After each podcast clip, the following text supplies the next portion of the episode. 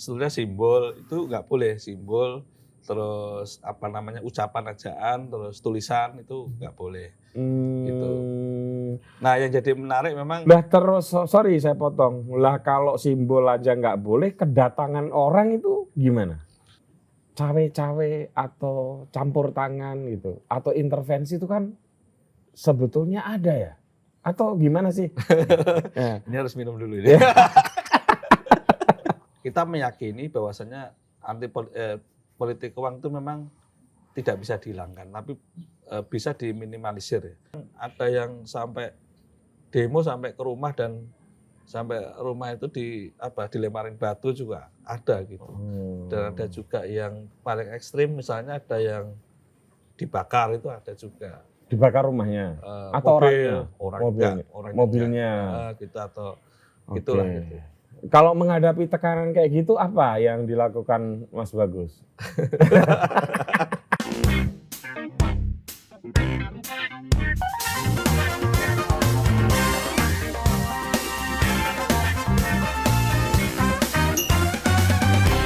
Halo teman-teman, ketemu lagi dengan saya Putut EA Kepala Suku Mojo di Jogja yang syahdu. Sudah mulai masuk musim penghujan, Alhamdulillah.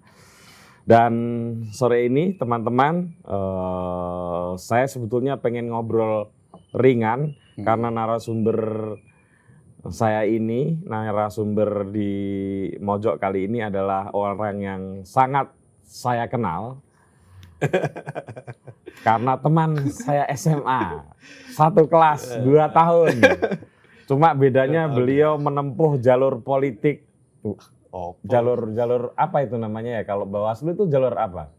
ya bias jalur di dunia politik lah boleh lah. Politik kan ya. Suatu- Saya aktivis. Aktivis, Aktivis macam-macam.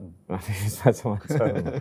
Eh, satu angkatan di sekolah dua tahun, Ya. tapi Saya nganggur duluan. Mas Bagus Sarwono ini ya anak pintar, sementara saya jauh dari pintar. Eh, fitnah ini. fitnah.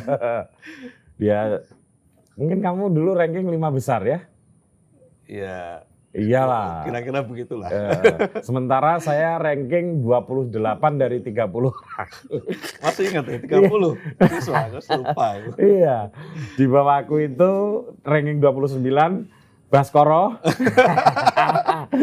ranking 30-nya Mas Imam. Oh, Baskoro itu waktu SMP itu itu Ranking satu ranking, ya. Ranking Ya, satu. dua, sekarang tiga. ya, ya kita pernah wawancara uh, Mas Baskoro Pop Oh ya. iya iya. waktu di Lasem. Nah, teman-teman, eh, kenapa saya harus menemui sahabat lama saya ini, Mas Bagus? Karena beliau ini dua periode eh, bergiat di Bawaslu, DIY. Eh, yang periode pertama itu sebagai anggota ya, Mas ya. Iya. Eh, periode kedua sebagai ketua, ketua Bawaslu DIY. Nah, kita akan ngomong banyak soal modus-modus kecurangan di dalam Hmm. pemilu. Nah, tapi ini perlu teman-teman ketahui juga ini latar belakang pendidikannya dulu. ini harusnya jadi guru ini. Karena IKIP, Ikip, ikip piye? Keluarnya UNJ. masuknya IKIP, keluarnya iya.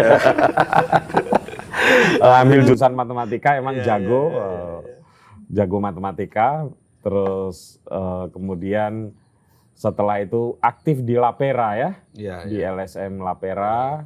Kemudian eh, ketika di Bawaslu kuliah S2 di UGM. Iya, tapi sejak di ombudsman dulu. Oh di ombudsman, sempat di dulu. ombudsman, dulu, ya. Ombudsman daerah DIY. Hmm. Nah, enam tahun, nanti baru jeda dua tahun terus baru di di Bawaslu lah. Oh, Jeda dua tahun atau setahun ya, saya lupa. Sekitar Hmm. setahun lah, setahun. eh kalau ombudsman itu sebetulnya apa? Biar ya biar kita ya dia lembaga eh, pengawasan pelayanan publik. Ya cuma kalau sekarang ini dulu waktu saya masih eh, lembaga ombudsman daerah LOD, ada LOS lembaga ombudsman swasta itu dulu dipisah. Hmm. Sekarang digabung. Nah, Hmm. sekarang jadi lembaga pengawasan pelayanan publik dan apa eh, usaha ya, usaha apa namanya di bidang swasta. Hmm. Pelayanan di bidang swasta. Jadi Itu- orang kalau ke sana itu ngadu apa? Soal apa? ngadu pelayanan. Misalnya kalau ombudsman daerah dulu ya eh, soal pendidikan, pelayanan pendidikan, pelayanan kesehatan, atau mungkin ya seperti ada pungli lah mungkin termasuk ada pungli eh, di sekolah yang misalnya nggak dibolehkan kan bos itu kan nggak Hmm. boleh ya misalnya itu ngadunya bisa di ombudsman. bisa di ombudsman. Cuma ombudsman yang saya ini Mas Putut dulu itu ombudsman yang ya sampai sekarang masih ya itu didirikan oleh eh, gubernur ya. Jadi bukan yang dari dari undang-undang RI kan ada undang apa, ombudsman Republik, Republik Indonesia. Indonesia, iya. Ori. Jadi Ah. jadi di Jogja ini ada dua ombudsman. Oh. LOD DIY ini di apa didirikan atau di bawah apa Gubernur. namanya pemerintah daerah gitu. Mm. Kalau yang ORI itu pemerintah pusat. Oh, tapi fungsinya sama. Fungsinya kurang lebih sama tapi dulu ya koordinasi biar bersinergi dan nggak bertabrakan gitu. Karena orang sering mendengar ombudsman, ombudsman itu cuman nggak tahu itu. Kalau ombudsman di pers kan saya tahu. Oh, iya. Ada kan ombudsman khusus di pers gitu ya. Hampir Eh, sama lah paling ya. Mungkin ya kalau Bersama. pengaduan kalau ada apa gitu ya. Hmm. Oke.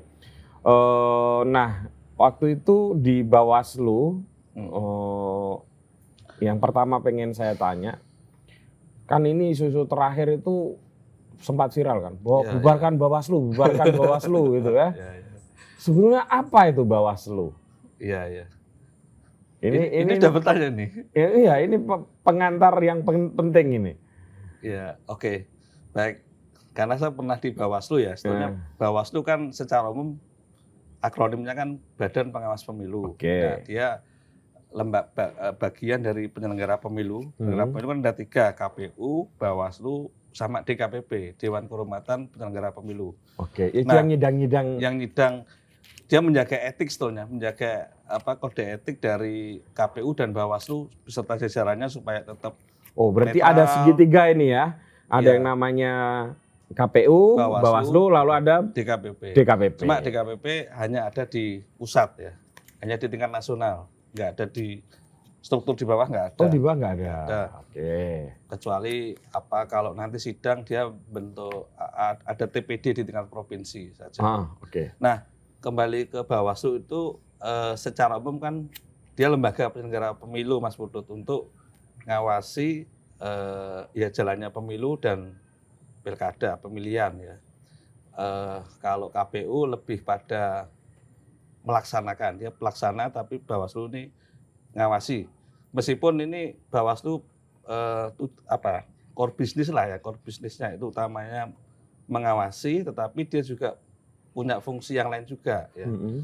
fungsi untuk eh, melakukan apa namanya eh, kalau pencegahan ya sama penindakan penindakan pelanggaran maupun juga sengketa proses pemilu Oh. sengketa itu ada dua sengketa proses pemilu Hmm. ada sengketa hasil pemilu sengketa hasil pemilu itu nanti di Mahkamah Konstitusi itu kalau apa misalnya eh, KPU nanti sudah setelah hari H kemudian re- rekapitulasi memutuskan siapa apa pemenang pemilu atau pilkada Hmm. Nah, kalau masih ada sengketa atau ketidakpuasan, gugatnya ke Mahkamah Konstitusi. Tapi Oke. sebelum itu, sebelum ditetapkan di di KPU di rekapitulasi itu, Hmm. itu kalau ada masalah ya, eh, ya sengketa, sengketa ini eh, gugatan itu bisa peserta dengan penyelenggara dalam ini KPU bisa antar peserta. Peserta ini Iya. ya partai Misalnya politik dan perhitungan saya sebagai caleg merasa dicurangi, Dicurangi. oleh caleg yang lain itu Kalau Ke- sudah diputuskan ke apa hasil pemilu di KPU nanti ke Mahkamah Konstitusi. Mahkamah Konstitusi. Konstitusi. Oke. Nah, kalau misalnya eh, sengketa proses ini misalnya kalau DCT ini kemarin kan DCT ada yang dicoret misalnya kan Hmm. ada nama orang yang dicoret harusnya dia merasa masuk, nah dia bisa gugat ke Bawaslu ya. Jadi keputusan KPU itu bisa digugat di eh, Bawaslu sesuai tingkatannya. Ya, itu fungsinya jadi apa banyak ya. Jadi Bawaslu tidak hanya ngawasi tapi ya preventif pasti iyalah pencegahan. Nah, Hmm. penindakan ini penanganan pelanggaran sama eh, sengketa proses pemilu. Itu. Oh, jadi pelanggaran itu juga bisa diselesaikan di Bawaslu. Nah, pelanggaran ini tergantung lagi pelanggaran ini dimensinya ada beberapa ya. Oke. Ada pelanggaran administrasi. Heeh. Nah, administrasi ini nanti kalau pemilu ada dua lagi jenisnya. Administrasi biasa sama administrasi TSM, terstruktur, sistematis dan masif. Itu Oh. yang menyelesaikan Bawaslu. Ya, dia seperti hakim nanti fungsinya ya. Nah, kalau seng- apa pidana pemilu ya tadi administrasi yang pertama, yang kedua pidana pemilu. Itu eh, ini nggak bisa Bawaslu sendiri. Dia harus bersama-sama dengan kepolisian dan kejaksaan eh, dalam naungan sentra Gakumdu, sentra penegakan hukum terpadu gitu ya. Dan dia harus apa apa gelar perkara bareng itu. Ketika ada apa dugaan pelanggaran pidana itu nanti diklarifikasi Bawaslu, kemudian bisa juga di di situ kepolisian dan kejaksaan sudah bisa apa ikut mendampingi. Nah kalau satu lagi pelanggaran apa namanya regulasi lain itu nanti diteruskan ke pejabat berwenang, misalnya netralitas ASN ya. Hmm. Ya, misalnya ASN ini nanti misalnya ada yang apa ya dianggap berpihak ya berpihak atau mungkin yang paling ringan nge-like atau ngasih dukungan komen misalnya di media Hmm. sosial dari Hmm. dari peserta pemilu Hmm. ya Eh, itu bisa nanti teruskan ke lembaga yang berwenang ya kalau dulu komisi ASN sekarang eh, ya masih sih tapi nanti ke Kemenpan ya kalau nggak salah dengan undang-undang yang baru Oh berarti Bawaslu bisa ikut mengawasi para ASN, Oh, iya. TNI, Banyak. Polri gitu ya? itu mandat di undang-undang pemilu undang-undang 7 itu Hmm. tugasnya banyak pertama tadi eh, mencegah apa pelanggar eh, terjadinya pelanggaran dan Hmm. sengketa proses, kemudian mengawasi seluruh tahapan pemilu, ya ini kalau pemilu, kemudian juga mencegah politik uang itu juga di secara eksplisit di undang-undang pemilu, Hmm. kemudian mengawasi netralitas tadi ASN, TNI, Polri, Hmm. Eh, kemudian ada juga mengawasi putusan dan keputusan nanti ada putusan pengadilan, keputusan apa KPU, Bawaslu, DKPP dan dan lain-lain ya. Itu keputusan dan keputusan itu juga di, harus diawasi tindak lanjutnya gitu. Ya sama yang lainnya tugas yang apa? Saya pikir tugas kelembagaan secara umum ya kayak eh, arsip, evaluasi dan seterusnya itu. Tapi yang pokok tadi Iya, iya. tugas-tugasnya. Jadi tugasnya memang nggak hanya ngawasi tapi bisa melakukan penindakan ya, penindakan pelanggaran. Kalau misalnya ada balio-balio yang dipasang tidak sesuai tempatnya, misalnya yang paling sering terjadi, Ya, itu itu yang menyemprit KPU atau Bawaslu? Bawaslu, Bawaslu ya. Bawaslu. Kemudian Bawaslu berkoordinasi dengan Satpol PP atau Pemda untuk mencabut itu gitu ya. Jadi apa? eh, Bawaslu nanti dia mendata ngawasi itu dengan cara mendata apakah dia melihat kalau dulu biasanya ya tetap reguler itu karena Bawaslu kan punya pasukan sampai bawah ya. Wah, Lu banyak kan iya iya. iya. eh, KPU juga sama. sama. Cuma ini sama. Hmm. di tingkat eh, kecamatan, panwascam, kemudian desa itu kan biasanya kalau dulu kan ya dia harus ini muter, muter Hmm. terus mendata eh, alat peraga kampanye di wilayahnya mana eh, yang melanggar mana enggak gitu, yang melanggar nanti karena apa, alasannya apa dan seterusnya nanti direkomendasikan untuk oleh Panwascam ya, Panwaslu kecamatan kalau APK dulu diserahkan ke Panwascam nanti eh, direkomendasikan ke ini KPU dulu ke PPK untuk apa PPK nanti memang ini kalau pelanggaran aspirasi agak rumit ya Hmm. dia rekomendasinya ke, ke KPU Hmm. nanti KPU yang mengingatkan ke menyampaikan ke partai politik atau peserta pemilu eh alat peraganya melanggar gitu kan dan Hmm. itu terus diturunkan dalam jangka waktu tertentu kalau tidak nanti eh, nanti Bawaslu koordinasi dengan Satpol PP Hmm. nah itu kemudian Baru, apa namanya baru diturunkan. baru diturunkan Oh. begitu prosedurnya jadi ada ada upah ada apa namanya ya ada masa di mana diminta peserta pemilu itu menurunkan secara mandiri meskipun dalam prakteknya biasanya ya jarang ada tapi jarang Oke.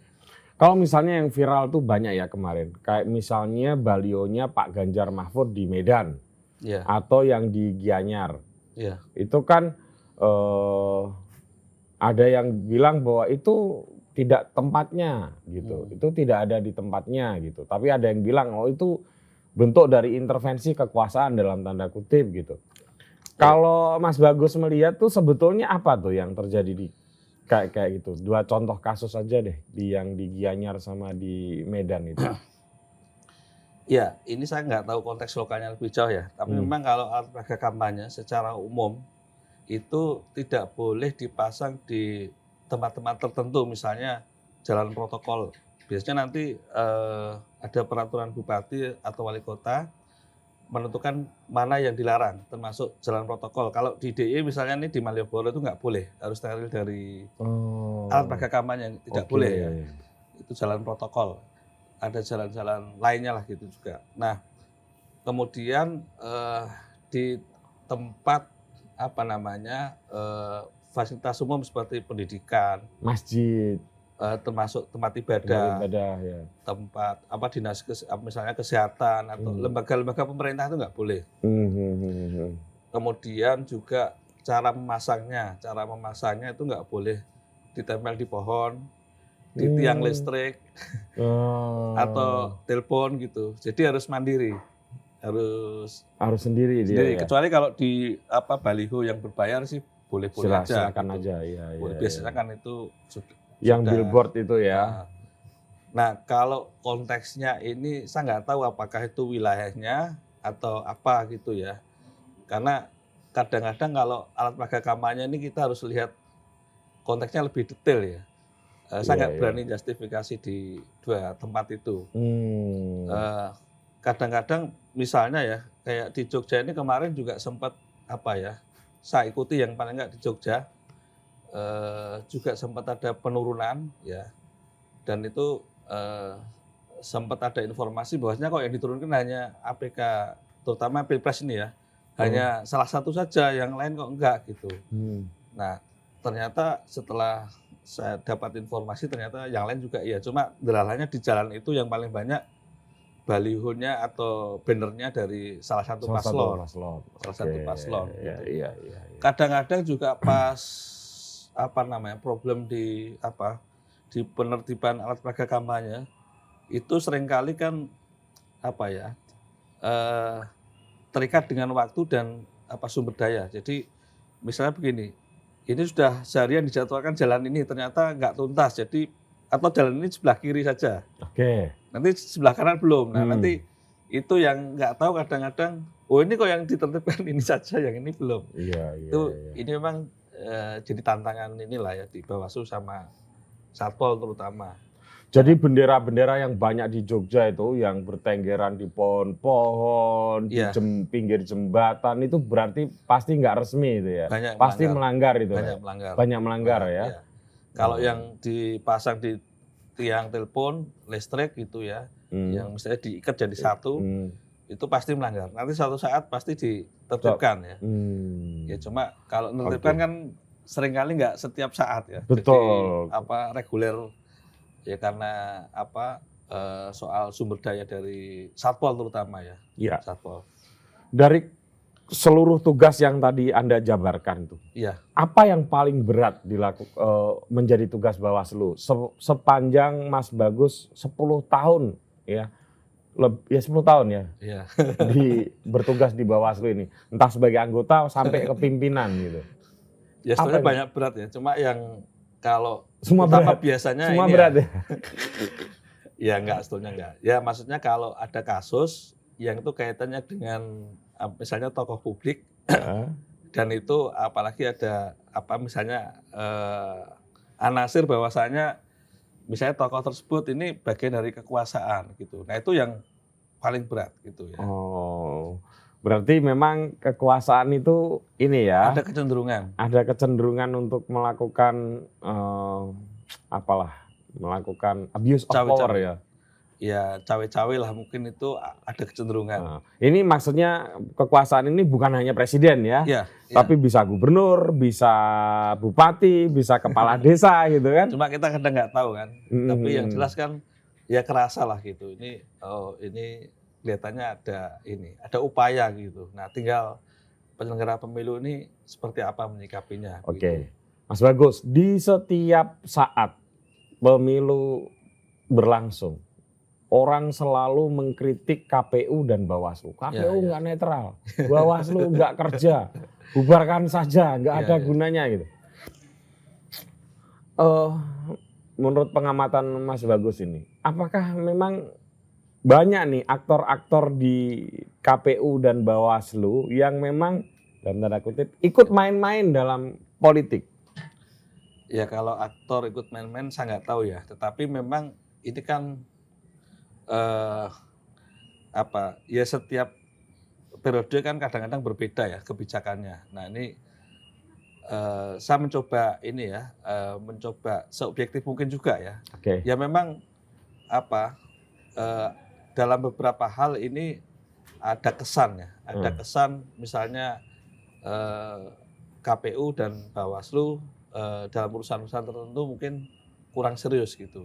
Hmm. Itu kesan publik ya kita benarkan. Saya nggak menolak juga itu. Hmm. Jadi nggak nggak me- apa yang disampaikan dilakukan Bawaslu KPU ini apa kira-kira on the track. Saya eh, nggak berani bilang atau jamin gitu juga ya. Hmm. Karena kita ini kan para mantan juga banyak juga ya dan mantan Bawaslu, mantan KPU dan yang dan itu tahu juga ya ilmu KPU Bawaslu itu seperti apalah dan Hmm. ini rasa-rasanya eh, apa namanya agak gimana gitu nggak lurus gitu itu ya kerasa tapi kesan ya jadi kesan ya kalau bermain kan kita nggak tahu bermain kan itu nanti ranahnya beda lah ya. apa ranahnya beda mesti ada yang DKPP ya kalau KPU Bawaslu itu Hmm. gitu.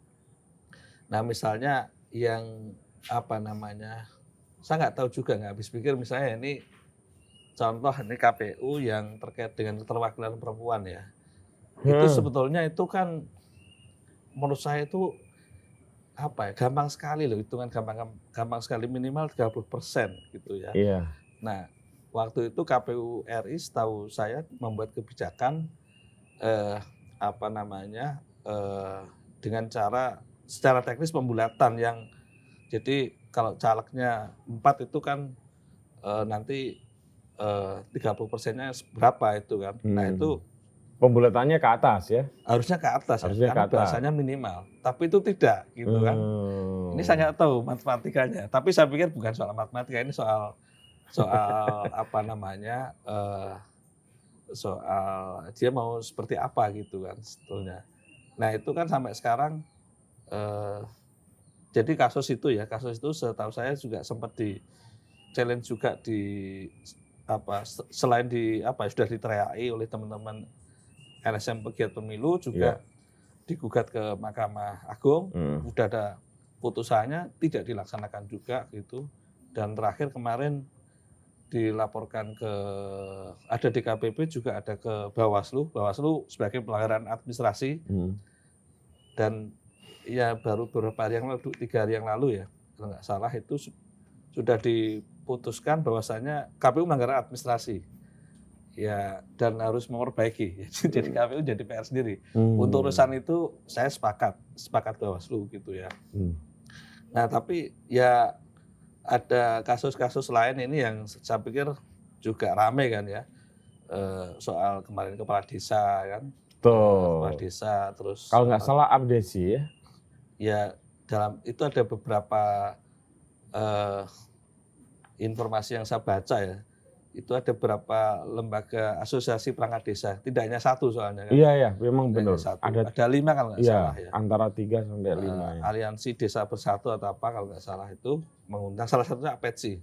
Apetsi itu dulu salah satunya saya terlibat ikut mendirikan Oh apetsi, bukan abdesi, asosiasi apetsi. pemerintahan desa. Oh iya, ap- Saya asosiasi dulu ikut desa. mendirikan tahun 2003, ya, 2003. Kok bisa Anda kan bukan perangkat kepala, Dulu- Anda bukan kepala desa atau perangkat desa? Ya dulu mas cerita masa lalu waktu sempat di NGO ya, Oh, Di NGO. untuk penguatan anu ya, masyarakat society ya. masyarakat ya, masyarakat di Ah, tingkat oke, bawah di dulu tingkat kita bawah. Oh. memfasilitasi, Iya, iya, iya. menginisiasi dan fasilitasi Iya, iya, terbentuknya iya, iya. asosiasi perangkat desa Iya. se-Indonesia waktu itu. Tidak hanya APET sih. Dulu pemerintahannya iya, BPD-nya iya, terus apa BPD dan perangkat desa jadi satu itu juga iya. Iya, Saya lupa namanya, tapi Iya, iya. iya. ada ada tiga. Ya, saya, saya, saya jelaskan dulu filosofinya kepada pemirsa ya. Jadi dalam dalam eh, iklim demokrasi itu sebaiknya itu makin banyak organisasi sektoral itu makin baik. Intinya kan gitu. Hmm. Jadi setiap sektor misalnya wartawan, ada aji, ada pokoknya harus orang itu harus berorganisasi Iya. untuk membela kepentingan Iya. mereka gitu. Dan untuk kalau terjadi apa-apa itu mengadvokasinya lebih mudah Iya. gitu kan. Iya. Nah, dulu memang salah satu kerjaan LSM ya sesuai bidang masing-masing itu adalah memperkuat lembaga-lembaga Iya. seperti itu gitu. Dan kebetulan dulu konsentrasi, concernnya salah satunya di desa ingin pasca reformasi memperkuat apa namanya desa ini ya Betul. melalui asosiasi. Heeh. Nah kembali ke tadi ya, nah ini kan eh, sebetulnya kemarin sih dengan adanya peristiwa itu yang kita dengar Bawaslu sih sudah manggil dan sudah menyatakan bahwasanya tidak ada pelanggaran gitu ya, tidak ada pelanggaran. Kenapa tidak ada pelanggaran? Karena dianggap tidak ada ajakan. Itu Ah. yang saya lihat dari berita ketua Bawaslu. Jadi di aturannya itu ajakan itu harus mari kita gitu ya. Jadi simbolik itu tidak bisa dianggap sebagai ajakan. sebenarnya bisa. Jadi Bisa kan? apa namanya dalam bentuk ini ya seharusnya dalam bentuk apa namanya eh, ucapan Hmm, atau eh, gambar atau tulisan itu bisa bisa. gambar tulisan kalau simbolik gestur ini sekarang gestur misalnya ini mohon maaf ya satu dua tiga Oh iya, nggak bisa. ASN aja udah nggak boleh kan Loh, Gitu. semalam saya kan ngisi workshop. Eh, Begitu terakhir ya ada beberapa orang ah, mahasiswa-mahasiswa pintar gitu ya, lagi tugas di kampus Iya. Anda di UNY ya dari seluruh Indonesia. Eh, kemudian saya mengisi acaranya, pas terakhir biasaan foto-foto kan harus biasanya kalau kita kan mohon maaf ya pakai kode L, Iya, artinya itu literasi gitu ya, kan. oke. Itu udah nggak boleh. Eh, jangan, jangan, jangan, jangan. Itu udah boleh. Lah terus gimana? Lima juga nggak boleh. Wah terus ya akhirnya ngepah. Wah kayak ngajak perang. Dulu. Eh, ya itu maksudnya ya nggak boleh ya. Ya, ya Eh. tadi bahasa-bahasa sebetulnya simbol itu nggak boleh simbol, terus apa namanya ucapan ajaan, terus tulisan itu nggak boleh. Gitu. Nah, yang jadi menarik memang Lah terus so- sorry saya potong. Lah kalau simbol aja nggak boleh, kedatangan orang itu gimana? ya itu makanya itu jadi persoalan tersendiri. Kalau eh, jadi ini kan kelihatan framing acara itu kan mendukung salah satu paslon ya. Kecuali kalau Kalau ini orang nggak usah orang pinter-pinter amat Iya, lah. iya. Orang awam saja tahu itu. Iya, iya. Iya kan? Iya. Iya. iya dong. Iya. Ya masa ada acara terus ada satu capaslon hanya- datang iya. hanya dia kan Ada ya berarti ya. berarti kan udah mau dikatakan bahwa itu dukungan kan? Iya, betul. Kayak Cuma gitu. memang kemarin momentumnya sebelum kampanye, tapi kan eh, sebetulnya kalau di undang-undang pemilu itu juga ada klausul ya, Hmm. bahwasanya du- apa termasuk kepala desa ini kan tidak boleh memberikan apa namanya dukungan termasuk dalam bentuk eh, kebijakan ataupun apa namanya eh, ke- ke- kebijakan ataupun apa tindakan yang menguntungkan atau merugikan itu tidak hanya pas masa kampanye tapi juga sebelum masa kampanye gitu. Iya. Nah itu yang menjadi kritik keras eh, Bawaslu hari ini gitu seolah-olah Apa yang seharusnya berani. bisa dilakukan oleh Bawaslu dalam konteks seperti itu seandainya itu dianggap pelanggaran? Ya diundanglah diklarifikasi. Setelah Termasuk. diklarifikasi misalnya Tapi dihukum, memang itu harus apa namanya kalau konteksnya pidana pemilu memang harus mengajak kepolisian dan kejaksaan. hmm, Ini yang jadi masalah lagi. tricky ya, saya bukan Iya. masalah. Oh, tricky.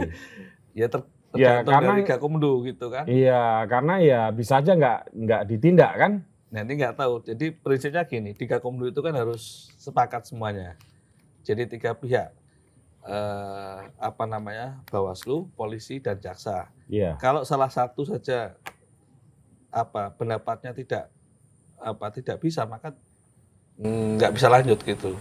Nah itu yang Rumit ya. namanya, eh, kadang-kadang publik nggak mudah tahu ini Iya. sebetulnya Bawaslunya atau ada Iya, ada permasalahan iya. di dalam atau memang semuanya begitu gitu kan. Oke.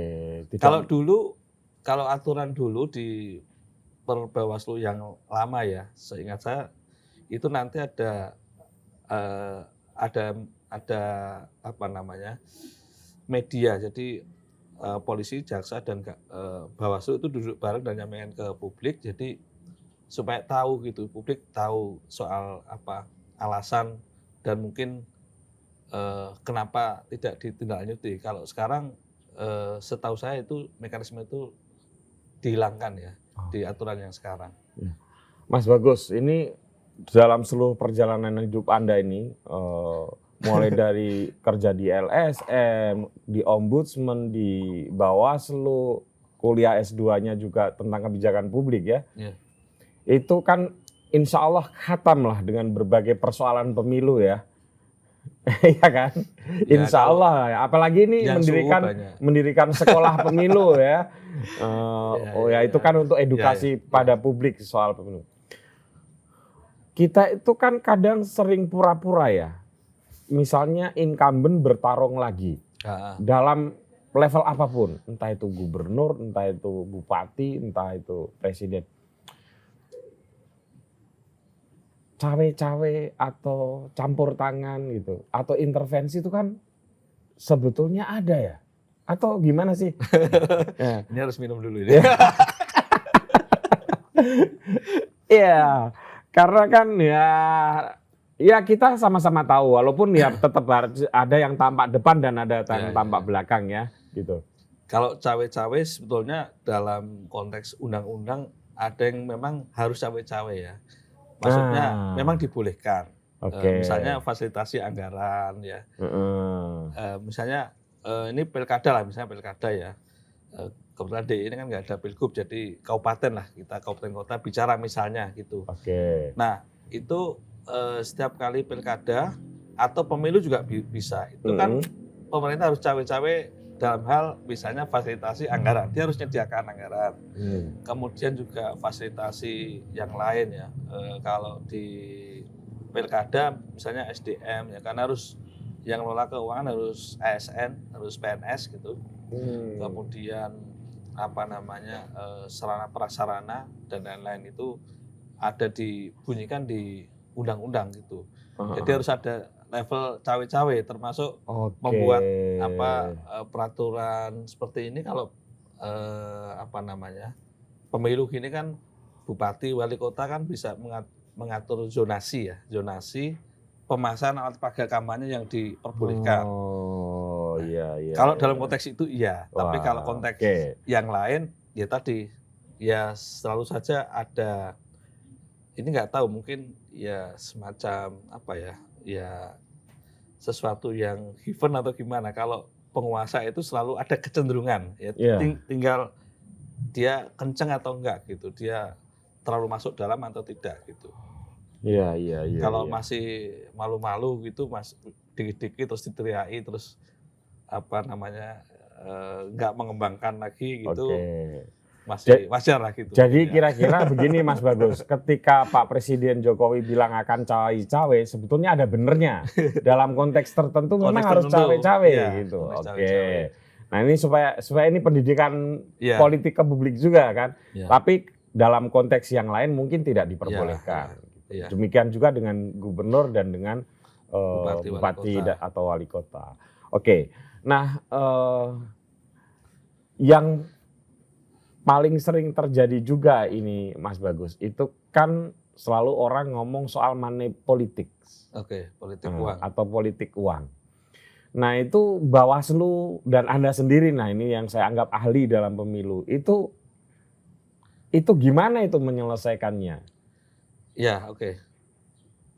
Menyelesaikan gimana maksudnya nggak ada lagi politik uang lagi. Enggak, itu kayaknya nggak mungkin ya. Nggak mungkin. ya, ya setidaknya meminimalisir lah ya. Ya, ya. Ya. Oke, kalau di zaman saya dulu ya, saya salah satunya menginisiasi desa anti politik uang. Jadi Hmm. pertama di Indonesia ya kami di DIY waktu itu ya. Di, di ya. Desa Murti Gading yang kita di clear 22 April ya 2018. Itu Oke. dulu. Tapi pembahasan sebelum itu udah sebelum-sebelumnya ya. Hmm. Terus ada baru desa-desa yang lain. Hmm. Nah, itu eh, kita meyakini bahwasannya anti eh, politik uang itu memang tidak bisa dihilangkan, tapi eh, bisa diminimalisir. ya. Nah, salah satunya yaitu bagaimana eh, apa memerangi dari bawah. Jadi desa anti politik uang itu sebetulnya kan ingin apa melawan praktek politik uang itu dari masyarakat sendiri, karena Mm-mm. politik uang itu sumbernya ada dua yang kita lihat. Mm-mm. Pertama dari atas, maksudnya dari peserta pemilu sendiri yang Para dia inisiatif iya. ya Ngasih. yang kepengen kepengen Hmm. instan ngasih dan Hmm. dapat suara. Yang kedua memang ini sudah budaya, sebagian kan sudah budaya. Betul. Itu dari masyarakat yang ingin. Hmm. Ya, kalau ada pemilu ya harus ada pure-pure, udah ada namanya apa namanya? eh pesta Demokrasi. pesta demokrasi, pesta rakyat ini ya, demokrasi kan pesta ya. Iya. Ya rakyat ini namanya pesta harus dapat uang dan seterusnya itu masih banyak pemahaman itu Loh permisi. iya, dan kata Mas Roma Hurmuzi ini saya senang dengan istilah inilah. Ya, Apa? bukan substansinya, tapi istilah ini tepat menggambarkan. Mas Romi itu bilang gini, kalau masyarakat, sampean enak Pak, berkuasa lima tahun pesta terus. Kami ini rakyat kan pestanya lima Iya, tahun iya, sekali. iya. Betul, ada yang bilang begitu. Iya kan? Makanya dulu kita pas sedikit ini cerita ya Hmm. terkait dengan membangun desa anti politik uang. Itu tidak mudah juga. Ada desa-desa yang resisten. Dulu kita sederhana ketika membangun desa anti politik uang nggak muluk-muluk satu kabupaten satu. Eh, sebetulnya awalnya pilot satu. project gitu ya. Meskipun akhirnya jadi 40 waktu periode kita ya. Wah, banyak banget ya. Eh, ya tapi kan ada yang berhasil, ada yang Enggak. setengah berhasil, ada yang kurang berhasil kira-kira gitulah. Oke. Nah, itu eh, waktu itu seingat saya sempat kita eh, kumpulkan masing-masing kepala desa, masing-masing apa namanya wilayah perwakilan kabupaten kota, dan kita jelaskan itu juga ada yang gampangannya menolak gitu. Dan terpaksa kita ganti karena ya menolak tadi oh kita nanti saya digugat ini rakyat kita sendiri mas gitu ya. Mm-mm. Oh kita namanya pemilu ini saatnya panen. Saat, ya kita udah puasa lima tahun. Saat pemilu itu panen, pesta Iya. demokrasi saatnya rakyat itu dapat Hmm. rezeki Hmm. macam-macam gitu ya, dapat apa ya sembako dan lain sebagainya. Mm. Tapi kok dilarang, justru ini malah pahit itu mas. Iya, iya. Nah kalau seperti ini gitu. Nah saya juga dalam satu kesempatan dulu ketika sosialisasi juga ada ya semacam resistensi yang kuat dari para dukuh juga ada. Mm. Wah kalau ini ya susah mas gitu, ini malah pahit nanti saya di demo warga dan seterusnya. Jadi tidak mudah ya, Tidak mudah, betul, desa anti betul. politik uang ya. Ya sekali lagi politik uang susah diberantas, ya apalagi dengan sistem proporsional terbuka ini konon makin menimbulkan. oh iya ya. pasti. Itu ya. salah satu efek sampingnya lah ya. Iya, iya, dengan iya. sistem proporsional terbuka itu eh, politik uang makin terbuka Hmm. dan eh, ya kalau di Bawaslu dulu ya salah satunya kalau dari struktural kan dengan penindakan ya Hmm. tapi kalau dengan kultural ya dengan gerakan-gerakan moral gerakan penyadaran pendidikan dan itu memang ya lama ya harus ditanamkan Tapi tren politik uang itu menurut Mas Bagus sekarang itu makin menurun atau makin naik? kalau secara umum makin naik Makin saya naik ya. yang bacaan yang saya lihat tapi memang kalau di desa-desa yang menjadi program anti politik uang tidak jadi makin turun Makin turun. Di misalnya desa Murti Gading dan itu Hmm. pernah kita riset ya. Hmm. Itu dampaknya seperti apa setelah ada program desa anti politik uang. Kalau dulu misalnya eh, warga itu ketika ada caleg dia secara terbuka ya istilahnya terang-terangan ono duitnya pura, oh, Hmm. duitnya piro bitingan dan seterusnya. Hmm. Tapi begitu ada desa anti politik uang nggak ada soal. Paling nggak malu lah. Jadi ke- kalau ada seperti itu pasti akan dikucilkan masyarakat karena waktu itu Hmm. sudah jadi gerakan sampai ke tingkat RT, RW Oke. bahkan keluarga ya. Jadi Iya, iya, iya. kalau ad- dengernya ada sih masih ada, tapi sembunyi-sembunyi ya, gitu ya, ya. sembunyi. Jadi menurun paling enggak kan. Jadi seperti itu. Mas Bagus, ketika Anda menjabat sebagai anggota Bawaslu maupun pemimpin Bawaslu ya, ketua Bawaslu, ada nggak sih tekanan, ancaman gitu ya, dari oknum entah institusi, representasi institusi tertentu? Mas Bagus, jangan macam-macam loh ya, ini nggak usah gitu. Nggak usah ya? dijawab ini, ada nggak gitu aja, ada nggak gitu aja. Ya ada lah gitu. Ada ya? Ada. Dan itu saya kira kalau Mas Bagus mengalami berarti Bawaslu-Bawaslu yang lain juga insya Allah ngalamin ya. Ngalami semakin apa DIY ini kan sebetulnya semakin menurut saya relatif tertib lah dibanding daerah-daerah lain ya. DIY ya. DIY. DIY relatif inilah ya, Ya. karena masyarakatnya terpelajar Ya, gitu bukan ya. karena saya DIY tapi saya coba ini secara ini membandingkan juga kasus-kasus yang lain. Nah kalau di tempat lain yang apa tekanannya lebih tinggi ya kadang ada yang sampai demo sampai ke rumah dan sampai rumah itu di apa dilemparin batu juga ada gitu. Hmm. Dan ada juga yang paling ekstrim misalnya ada yang dibakar itu ada juga. Dibakar rumahnya. Eh, Atau mobil, orangnya? orang Mobilnya. enggak, orangnya Mobilnya. enggak. Eh, gitu atau Oke. itulah gitu. Kalau menghadapi tekanan kayak gitu apa yang dilakukan Mas Bagus? apa ya? Ya kita ini aja lah megang prinsip itu aja prinsip yang kita yakini. Bahwasanya kita harus apa eh, profesional sama netral mandiri itu ya paling kalau ada yang sifatnya agak membahayakan bisa koordinasi dengan kepolisian Oke. dulu Polda juga menawari ya ketika event seperti ini eh, menawari untuk apa Pengamanan. ada pengamanan Hmm. sampai level 24 jam saja ke rumah gitu. Wah, berarti meskipun sahabat lama saya ini pernah dikawal polisi ya. Enggak, tapi saya nggak terima. Ya, Oh. saya kebetulan sama ketua KPU dulu eh, tidak mengambil itu. Tidak. Cuma nanti kalau misalnya biar request saja kalau misalnya diperlukan eh, apa kita bisa kontak Kapolda waktu itu ya. Orang Tapi- kalau orang kita Rembang senjatanya ya eh, dibanyakin zikir gitu aja ya. Iya, iya, iya. Doa sama delik ya. Enggak doa lah. Nah, saya mau ini eh, Mas Bagus melihat lagi eh, satu titik yang penting. Pada Pilpres 2019 Iya. itu terhitung ada banyak sekali kor memakan korban Iya, iya. panitia eh, pemilu lah. Saya mau tidak kan saya KPPS tidak tahu macam-macam. ya, saya tidak tahu levelnya apa saja. Intinya banyak orang meninggal dunia Hmm. ya. Oh, itu apa sih sebabnya? Tentu Ya. saya nggak berani mencurigai apa gitu ya. Ya, Ini by system apa sebenarnya yang terjadi? Ya, eh, dulu saya karena ada di dalam ya, jadi eh, apa namanya itu memang banyak yang meninggal, terutama KPPS. Mm-mm. Di juga ada di KPPS juga. Di kalau secara nasional total 800-an sekian ya untuk Oh, itu eh, tinggi loh, bro. tinggi, tinggi memang Tinggi tinggi, sekali itu. kemanusiaan kita akui. Iya sebagai Kalau di DIY Panwas juga ada di level KPPS yang lebih banyak gitu. Nah, memang sejauh pengamatan kami, kalau soal kecurigaan ada yang aneh-aneh itu memang tidak ya. tidak ya Tidak saya ada. kira. Makanya saya hanya karena tidak punya apa data itu dan punya kompetensi soal itu ya karena ini ada anasir misalnya di Bunuh. dicurangi atau Oh, diracun itu Iya, Kayaknya enggak lah ada, ya. nggak ada. Makanya saya ya satu-satunya ya saya mempercayai lembaga yang sudah melakukan riset. Salah satunya UGM. Heeh. UGM sempat apa eh, dengan multidisiplin Iya. itu kan melakukan riset dan eh, hasilnya seingat saya eh, bahwasannya faktor kelelahan, beban Hmm. kerja yang sangat tinggi, Heeh.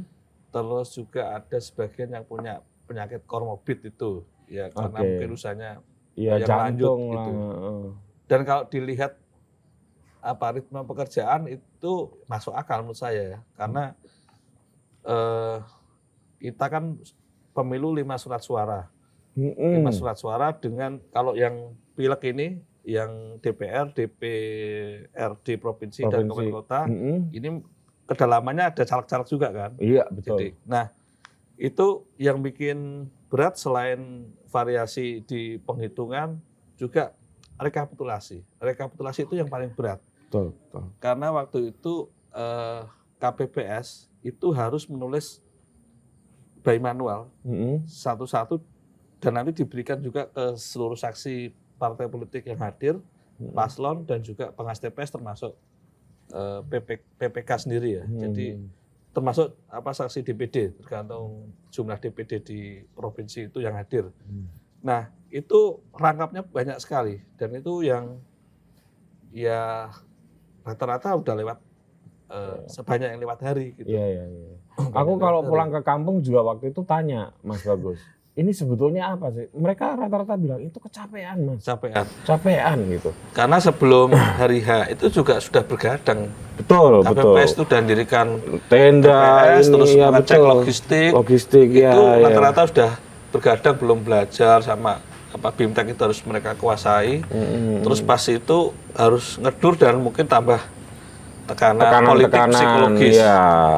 Nah, mungkin yang mohon maaf yang barangkali terutama yang sepuh atau yang punya penyakit-penyakit bawaan bisa jadi pot- potensial ya. Betul. Nah itu saya kalau saya pribadi meyakini itu. Iya, iya. Nah sekarang ini eh, regulasinya secara umum belum berubah, cuma ada di level teknis ada perubahan apa eh, oleh KPU Model kerja. KPPS Hmm. bukan usianya maksimal 55 tahun. Tapi model kejar kerjanya masih sama. Agak sedikit berbeda. Gimana Ya, tuh? Kalau dulu itu kan harus manual. Heeh. Yang sekarang ini wacana yang saya dapatkan karena belum kelihatannya belum ada PKPU tentang Juknisnya belum ada. eh, PKPU itu belum ada, belum Hmm. secara formal ada. Oke. Tapi rencananya ak- bo- boleh difotokopi. Oh. Jadi, Eh, mungkin fotokopi nanti dengan legalitas tertentu supaya tidak di apa ya dipalsukan ya Iya, gitu ya. iya, iya, iya. Itu lebih ringan. Hmm. Ya, jadi kunnya di sana sama mau menggunakan aplikasi Sirekap. Saya masih menunggu juga. Eh, Sirekap ini Oh. pertama kali dilaksanakan pilkada pandemi kemarin 2020. Oke. Itu juga untuk menjawab permasalahan pemilu itu jangan sampai terjadi Hmm. apalagi pandemi mungkin faktor kesehatan jadi isu Hmm. Apa sensitif Iya, iya. ya waktu iya. itu akhirnya dengan jadi Sirekap itu intinya dari hasil apa penghitungan suara di TPS kemudian difoto menggunakan Android bisa aplikasi tertentu aplikasi, gitu ya. Iya. heeh. nanti langsung eh, bisa muncul angka di situ meski- meskipun bisa diedit nanti sebelum dikirim bisa diedit dengan iya. disaksikan para pihak para pihak iya, iya. nah itu eh, lebih meringankan jadi Hmm. tidak nulis lagi gitu ya Heeh. Oke, jadi UGM sebenarnya sudah sudah meriset ini ya. Itu Riset. memang beban beban kerjanya yang tinggi tinggi ditambah tekanan, tekanan, tekanan politik. psikologis lah ya. Ya biasa kan saksi-saksi, wah ini sama yang KPPS dulu ya memang unlimited usianya ya. Iya, Dan di iya. beberapa daerah itu yang saya ketahui memang ya KPPS ya itu itu saja dengan berbagai alasan. Ada yang ya karena yang tokohnya dianggap itu atau Heeh. eh, yang dituakan dan ditokohkan itu yang sepo-sepo itu ada juga yang ya mungkin yang muda-muda nggak mau saya nggak tahu ya. Oke. Tapi yang tokoh-tokoh itu kelihatannya paling banyak ditokohkan. Nah, Mas Bagus, ini apa obrolan menjelang akhir ini.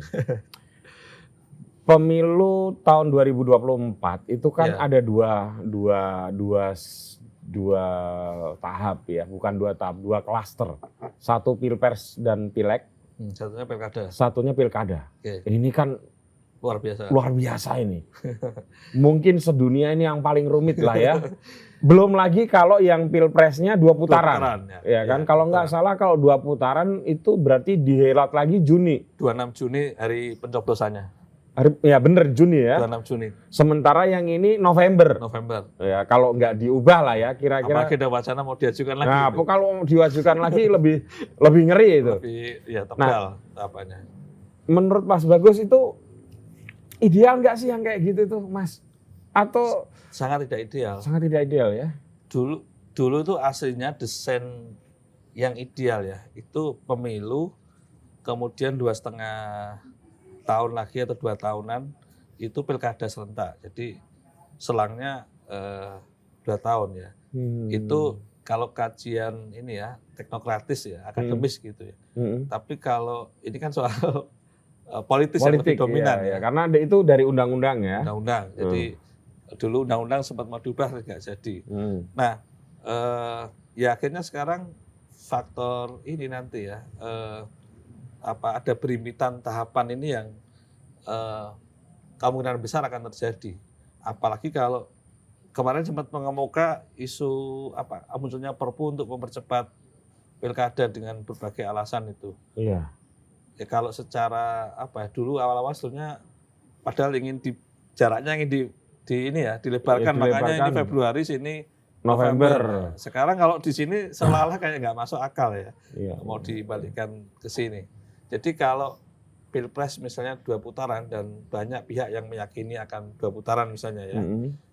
yaitu eh, beban kerja penyelenggara pemilu pasti tinggi gitu. Hmm. Nanti saat eh, apalagi itu Juni ya, eh, belum tahu nanti juga ada efek elektoralnya nggak, maksudnya yang secara sosiologis itu meng- apa masih terbawa di pilkada. Iya, iya. Nah, eh, kemungkinan nanti sekitar bulan karena colosannya dua apa 26 Juni itu rekapnya kan 35 hari setelah itu. iya.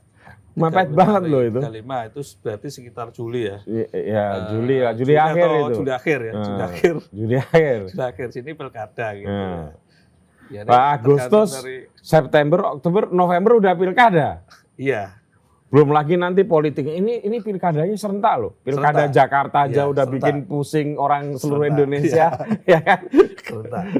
Nah ini tapi ya saya nggak tahu ada yang pos, ya apa namanya yang Ada positif thinking juga ada. ya. Heeh. Positif thinkingnya begini, ya ini pemilu jangan terlalu inilah, maksudnya ngeblok-ngeblok banget gitu. Karena nanti kalau ngeblok banget nyari koalisinya akan susah waktu pilkada karena waktunya kan mepet nih ya. Oh, Iya, iya, iya. Kecuali iya. nanti kalau koalisi pil pilek eh, pilpres ini berlanjut ke pilkada ini kan, wah ini tapi biasanya jarang.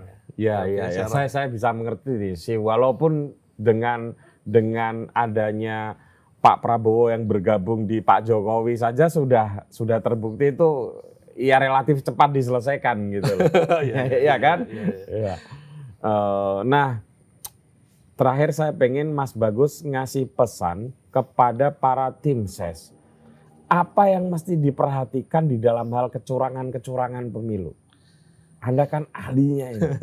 Ya, supaya ya syukur nanti bisa para tim ses tim ses ini mengundang Mas Bagus untuk ngasih workshop. Ini loh potensi kecurangannya akan ada di sini di sini sini sini gitu. Sudah sebagian sudah ada yang undang. Nah, ya. Jadi apa namanya ya kalau eh, saran ya mesti pertama saran yang baik lah.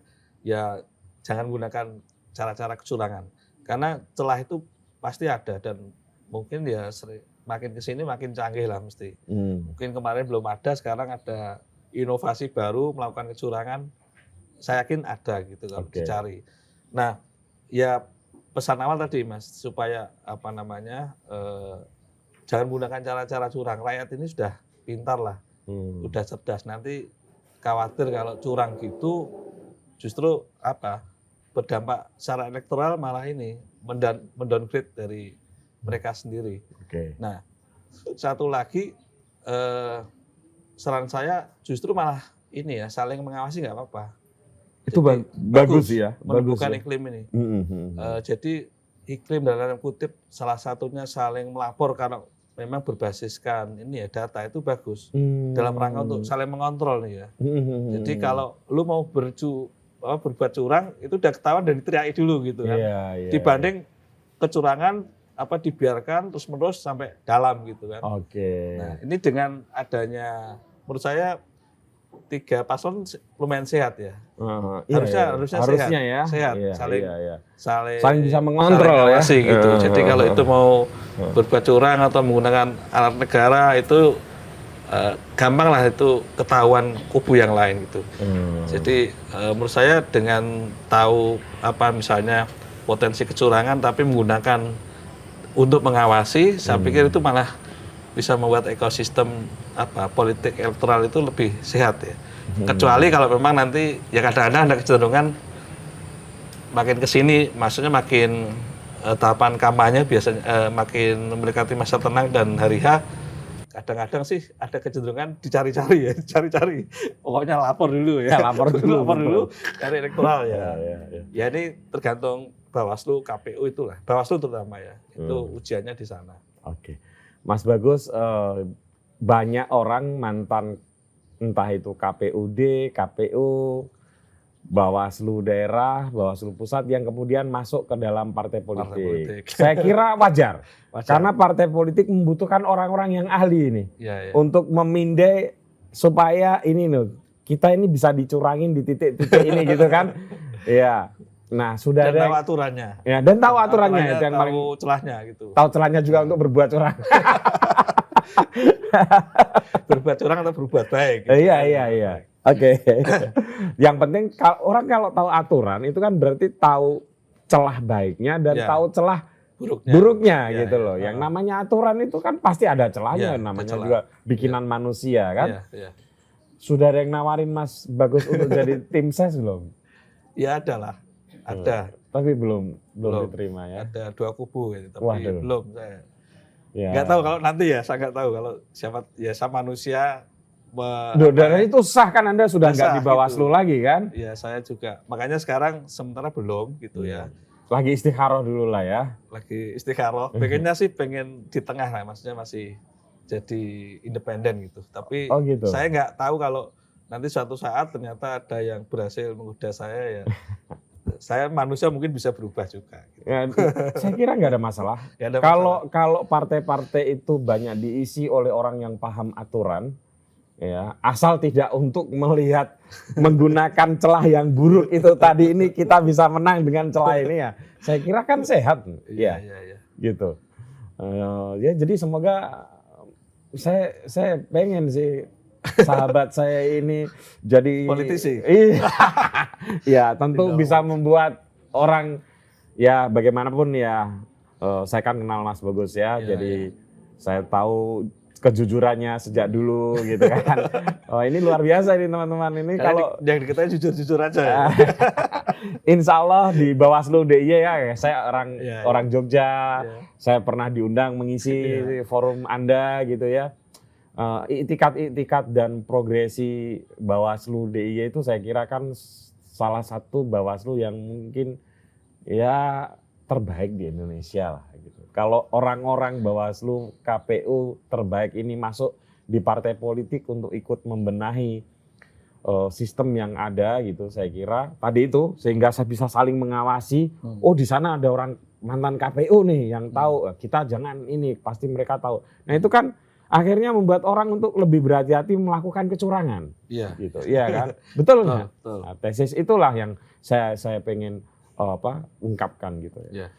gitu Mas Oke. bagus nggih matur nuwun sangat sukses selalu aduh ini luar biasa luar biasa ini ini. pin- Teman. pinter sekolah SMA nanti saiki Oke teman-teman sampai ketemu lagi dengan tamu saya selanjutnya matur nuwun Mas Agus Sama-sama Mas Putut.